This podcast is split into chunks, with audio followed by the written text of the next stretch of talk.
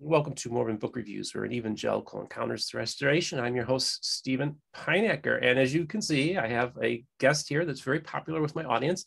And before I get to that, I just want to address a few things. This is going to be the first episode that I'm releasing since I did my appearance at Mormon Stories. I want to say my inbox inbox is inundated. My Facebook Messenger is getting messages all the time. I was just reading a message I got from Serbia just a few minutes ago somebody from Serbia who's a big fan of what I'm doing and found me because of Mormon stories.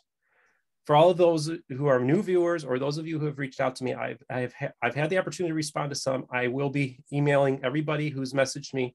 You will be getting a response from me. I just want to say thank you. Apparently, I touched a lot of lives. And I was just going to do a little book review channel. And I got people telling me how much my story helped them. I had lunch with somebody Saturday morning who insisted, I got to meet you now, father of six. And, uh, you know, I'm, I'm honored and privileged. And I just want to thank everybody out there who've, who've, who've just found me out. Uh, welcome to the channel and welcome to the community. And uh, thanks again for all the positive feedback. Sorry, get off my soapbox now. Jonathan, welcome back to the program. Well, I'm happy to be here with you, especially on this first one uh, and your post uh, Mormon stories. Yeah, it's kind of wild, dude. Let's just say it's kind of yeah, wild. Yeah, uh, that's the reason, awesome. Uh, the reason I had you on, and of course, those of you who are regular viewers of my channel, I usually kind of have a, a mix on Tuesday where I do like these shorter segments. And uh, just this past weekend, uh, they just had their uh, semi-annual uh, Book of Mormon Evidences Conference uh, put on by Rod Meldrum, my good bud Rod, who I had lunch dinner with the night before I took my uh, Mormon Stories interview and he put mm-hmm. on this big conference.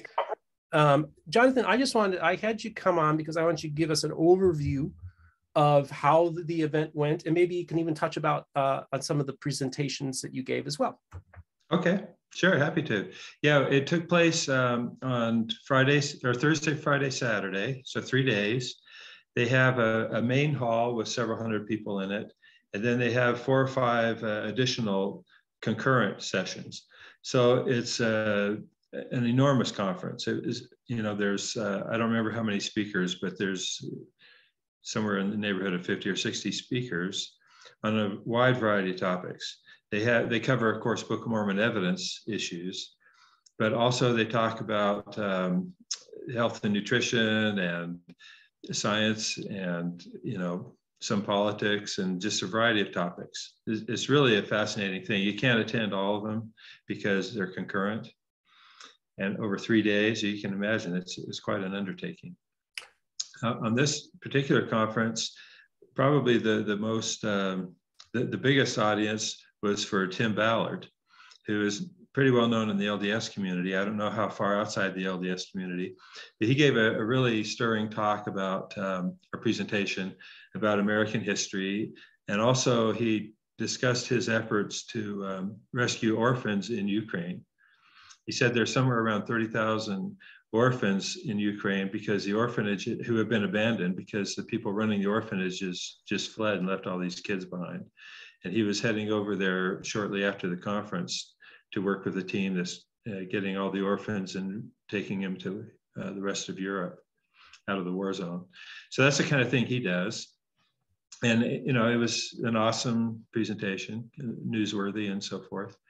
And then there were uh, most of the regular Heartlanders, you know, who who show up, um, and people have a lot of diversity. It's an amazing group that really the only thing we have in common is we all think the Cumorah is in New York. Other than that, it's wide open.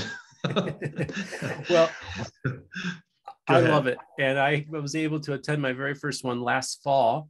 That's right. And, yeah. Uh, you know, folks, I didn't realize this until after Mormon Stories. Now, a little got a little inkling of this before I went on Mormon Stories, but apparently there's a lot of people who are never more never Mo's who are fans of Mormonism who just love it, are entranced by it, find it so fascinating. And I just want to tell all of you if you are a fan of Mormonism and you're not a Mormon, but you're just interested in the people and the topics and the history, look at, uh, consider attending one of these conferences. It's, it will almost be for you like a fan convention. And yeah. you just go and you're going to be fascinated by it. It's you're going to meet very interesting people, and mm-hmm. it's you're going to have a blast. And I think it was it's like forty bucks to attend these things.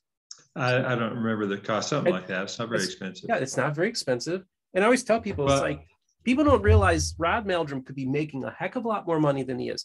This book yeah. here retails for eighty dollars, and if Jimmy Jimmy Swaggart has his own printing press, he publishes his own Bibles. If Jimmy Swaggart would be charging you two hundred dollars for something like this, so I just want to tell people, for those of you who think Rod Meldrum's in this for the money, that's not true. Either way, I yeah. digress. Well, and you bring up a good point because the other thing of this conference is there's lots of vendors, and there's there's vendors selling, um, you know, like home security things, preparedness stuff, artwork, um, books of all kinds, and there's there's uh, usually at his conferences there's some original artwork, usually pertaining to the Book of Mormon or church history. At this conference, there were several pieces that were brand new that were really spectacular by well-known artists who have painted paintings that have appeared in the church magazines and curriculum. So it's a very mainstream group, uh, although they, we've been portrayed as out of the mainstream, right? In fact, that's one of the things that led up to the conference.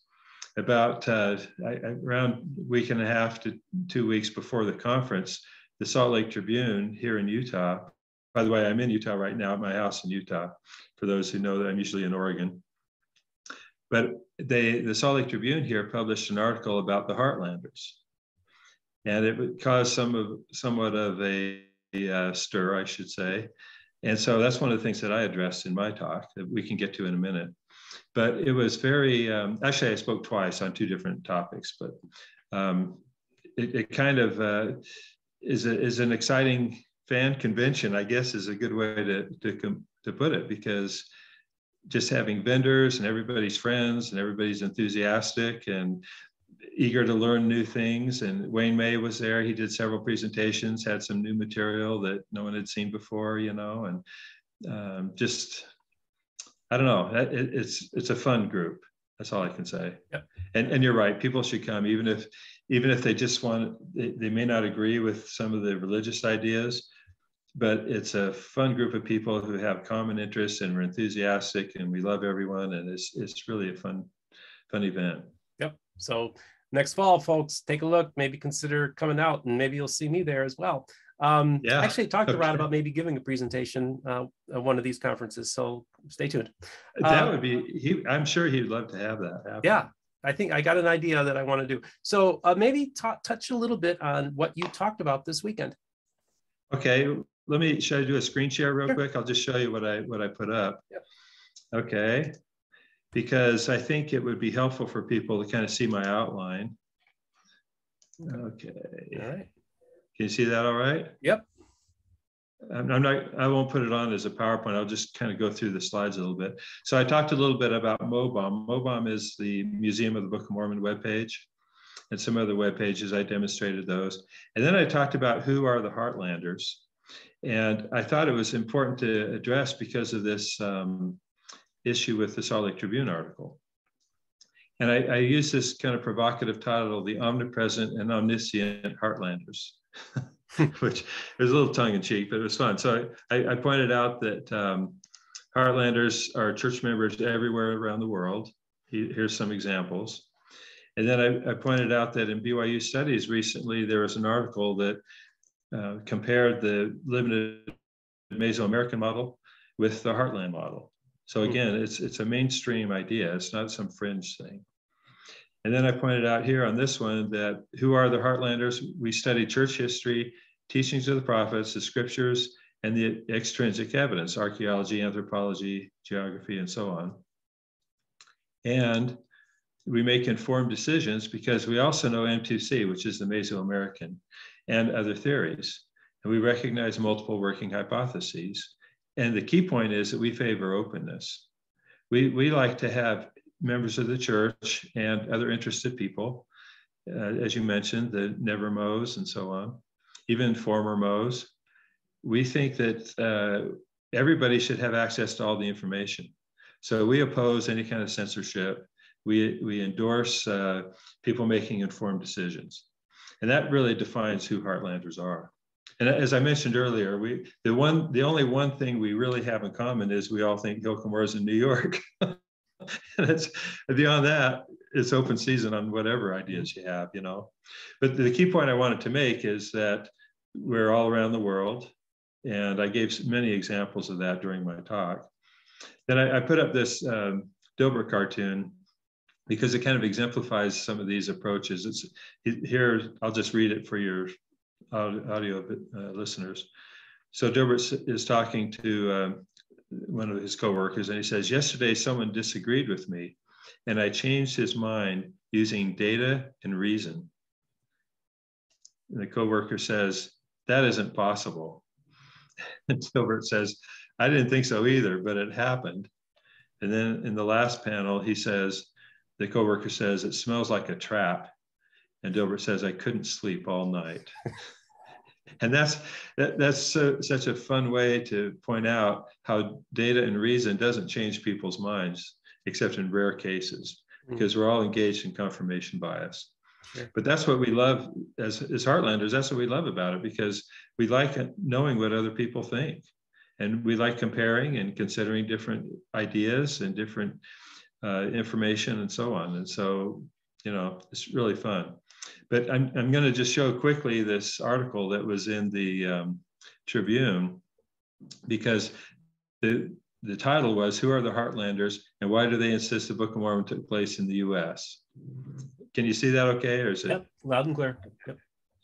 And um, it, it, was a, an amazing article for a lot of reasons, but the, the fun part for me was that the author of the article, the reporter, contacted a bunch of the Mesoamerican advocates to criticize the Heartlanders, which I thought was kind of funny. So I, I, put these up on the screen for everybody in the audience to, to see and appreciate. Uh, one, of, one of them they quoted was Brant Gardner, and it says a Book of Mormon scholar who has written numerous uh, books in defense of the Mesoamerican model. That's kind of an understatement. He's one of the, the most prolific and adamant Mesoamerican advocates.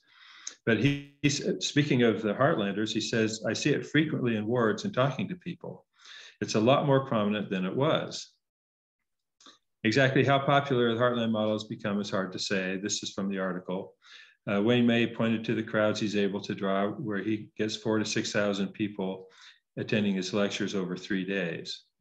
And so, and that's, that's about right. That's about the numbers that we have. Um, he goes on to say, um, Wayne said there's a lot of saints that are interested paying close attention. And this is one of the fun ones. Gardner grudgingly agreed with Wayne and he said, we can't get that many people to any of our conferences, he said, referring to his own community of supporters of the Mesoamerican model. It's a point of envy. Mm. And you know, for years I went used to go to the FARMS and fair Mormon conferences, and they'd have two or three hundred people, and it was very sedate. They would have one session, no concurrent sessions, and typically no more than you know four or five, and they were all kind of boring, talking about the same thing over and over again. Completely different dynamic at the Heartland conferences. The, the Fair Mormon and FARMS people, there's no joy there, there's no enthusiasm. It's just kind of this really boring re- reiteration of the same thing they've been saying for years that fewer and fewer people believe, right? But the Heartland stuff has just enormous energy and, and largely attributable to Rod to begin with, because as you know, his personality. But it's also the content and the, the variety of people that come out. There's there's new speakers every year and new approaches. So this article went on to say this. Christian nationalism, Hannah Seriac was one of the other people interviewed. You've had her on your show. Absolutely. Yep.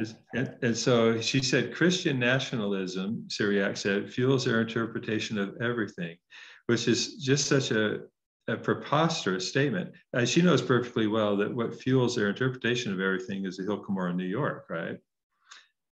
That's why they're called Heartlanders. And so she's trying to frame this as a uh, a bunch of crazies. She says here they tend to be anti-vaxxers and to post about QAnon and are just prone to conspiratorial thinking. It, it's just such a laughable thing for her to say. She knows it's not true. I've talked to her. I've talked to her for hours, and she knows there's Heartlanders all around the world, non-Americans who couldn't care less about American politics, but and I'm going to get get to why they're doing this in just a sec here because it was interesting. So I was showing this to the to the audience, these hundreds of people, showing them how these people are portraying them, and there were gasps, you know, and horror and shock. It's like, how could they say this about us? Because this is not us at all, you know. It was it was pretty funny. Hmm. They go along here and say. Um, they say they tend to be anti-immigration. I mean, it's just kind of funny. And they agreed that more than any other belief or concern, this appears to be the driving force behind the current surge in support of the theory. I mean, it, it's really preposterous. And so, in the spirit of um, people making informed decisions, I like people to see what these LDS scholars are saying about their fellow Latter day Saints. It's just an outright lie. And so, you, I had to wonder with the audience why they're doing this. Why would they be saying this? Um, here again, Gardner says it's a very jingoistic, racist approach to the Book of Mormon, you know. So what I pointed out to the audience is that these two are members of the, what I call the M2C citation cartel, right? They, they both work at Fair Mormon, or, which is now Fair, um, Fair Latter-day Saints or something. And so um, they've both been longtime contributors there. And of course, those of you who watch those who watch your channel who aren't into the intricacies of internecine debates among Mormons may not understand the significance of this, but it's it's a big deal because this fair group purports to be the apologist for the church and has all the answers, and yet they they fight the Heartlanders, their fellow Latter-day Saints, over these issues to the point we're going to the Tribune and making these assertions. So I call it the M2C citation cartel. And, and one of the reasons is Brant is not only at Fair Mormon, but he's also at the interpreter. He's their webmaster. He, he screens all their comments and stuff. And on top of that, he's a research assistant or associate and on the research and writing team for Book of Mormon Central. so there's, you know, Book Mormon Central raises millions of dollars every year to promote their Mesoamerican stuff. And as he said, they're envious of the Heartlanders because all the enthusiasm in the church about the Book of Mormon is with the Heartlanders, not with the Mesoamerican stuff. And more and more uh, Latter day Saints are realizing the Mesoamerican stuff doesn't make any sense anyway. So you can see why he'd be out in the media trying to you know, tell tell the world that the Heartlanders are a bunch of racists and so on.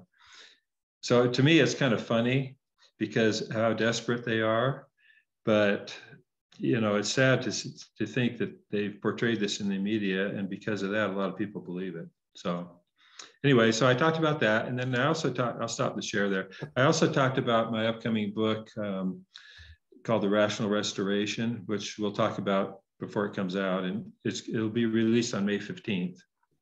And you'll be the first one that I do an interview with about it because I just love your channel. but um, so I talked about that too in a, in a separate session. Great. And then, like I say, there were talks about uh, Book Mormon geography and church history and uh, you know social issues and just all kinds of topics. Yeah. So Brant, I've had Hannah Seriac on. Brant, open invitation. More than happy to come on. I'm talking to everybody. So good. You should have him on. I, by the way, I've talked with with Brant and with Hannah, and like you, I, I'm happy to talk to anybody. You know, I'll speak at any conference I'm invited to because I, I like sharing ideas. I love people. I love getting to know what they think. And I've read Brant's books, and I think he's done a great job presenting his views. But I, I my only criticism of him is how closed-minded he is. Mm. You know, and and well that and you know misleading the public about who the Heartlanders are. Sure, sure. Yeah, so I think I uh, I think you know everything is always going to be a mixed bag. You're going to have see. I think yeah. that my thing, and I talked to Hannah about it when we talked about nationalism. Right. Yeah. And I said, you know, I can see how there would be nationalists, white nationalists in particular, who would glom onto the heartland because right. it would fit a narrative, and they're using they might be using Rod and Wayne May. Um, mm-hmm. I think it's important that they both be aware that they need to not get used. Good point. Right. Yeah. And absolutely. and and I think that I you know and I don't know if Wayne is you know I think it's important that they need to make a real clear statement that they condemn white nationalism. You know, it's not part yeah. of your movement. Wayne did talk about it a little bit too. So oh, good. I'm glad. just just not as explicitly as I did. okay, great. And uh, so yeah, I just think that you know um, I don't like. See, this is the thing, folks. Our country is on fire. Nobody's talking to yeah. everybody. And when right. we are doing these kind of things where we're attacking each other, look, we, in my side, people, you know, we quibble over one little tiny doctrine, and then we have a church split. Okay. Right. Um, right. This is endemic everywhere, and now our our society is just is totally divided. And you know, I think why in the world does it have to be this? Why can't we literally just be civil and just have adult conversations with each other? I mean, Rod Meldrum and John Dehlin sat in a room and taped for hours and hours. Right. Why can't more of that kind of thing happen? And exactly. so, you know, and, and like I said, you know, Rod Meldrum might have me speak at a conference, an evangelical, right? Yeah.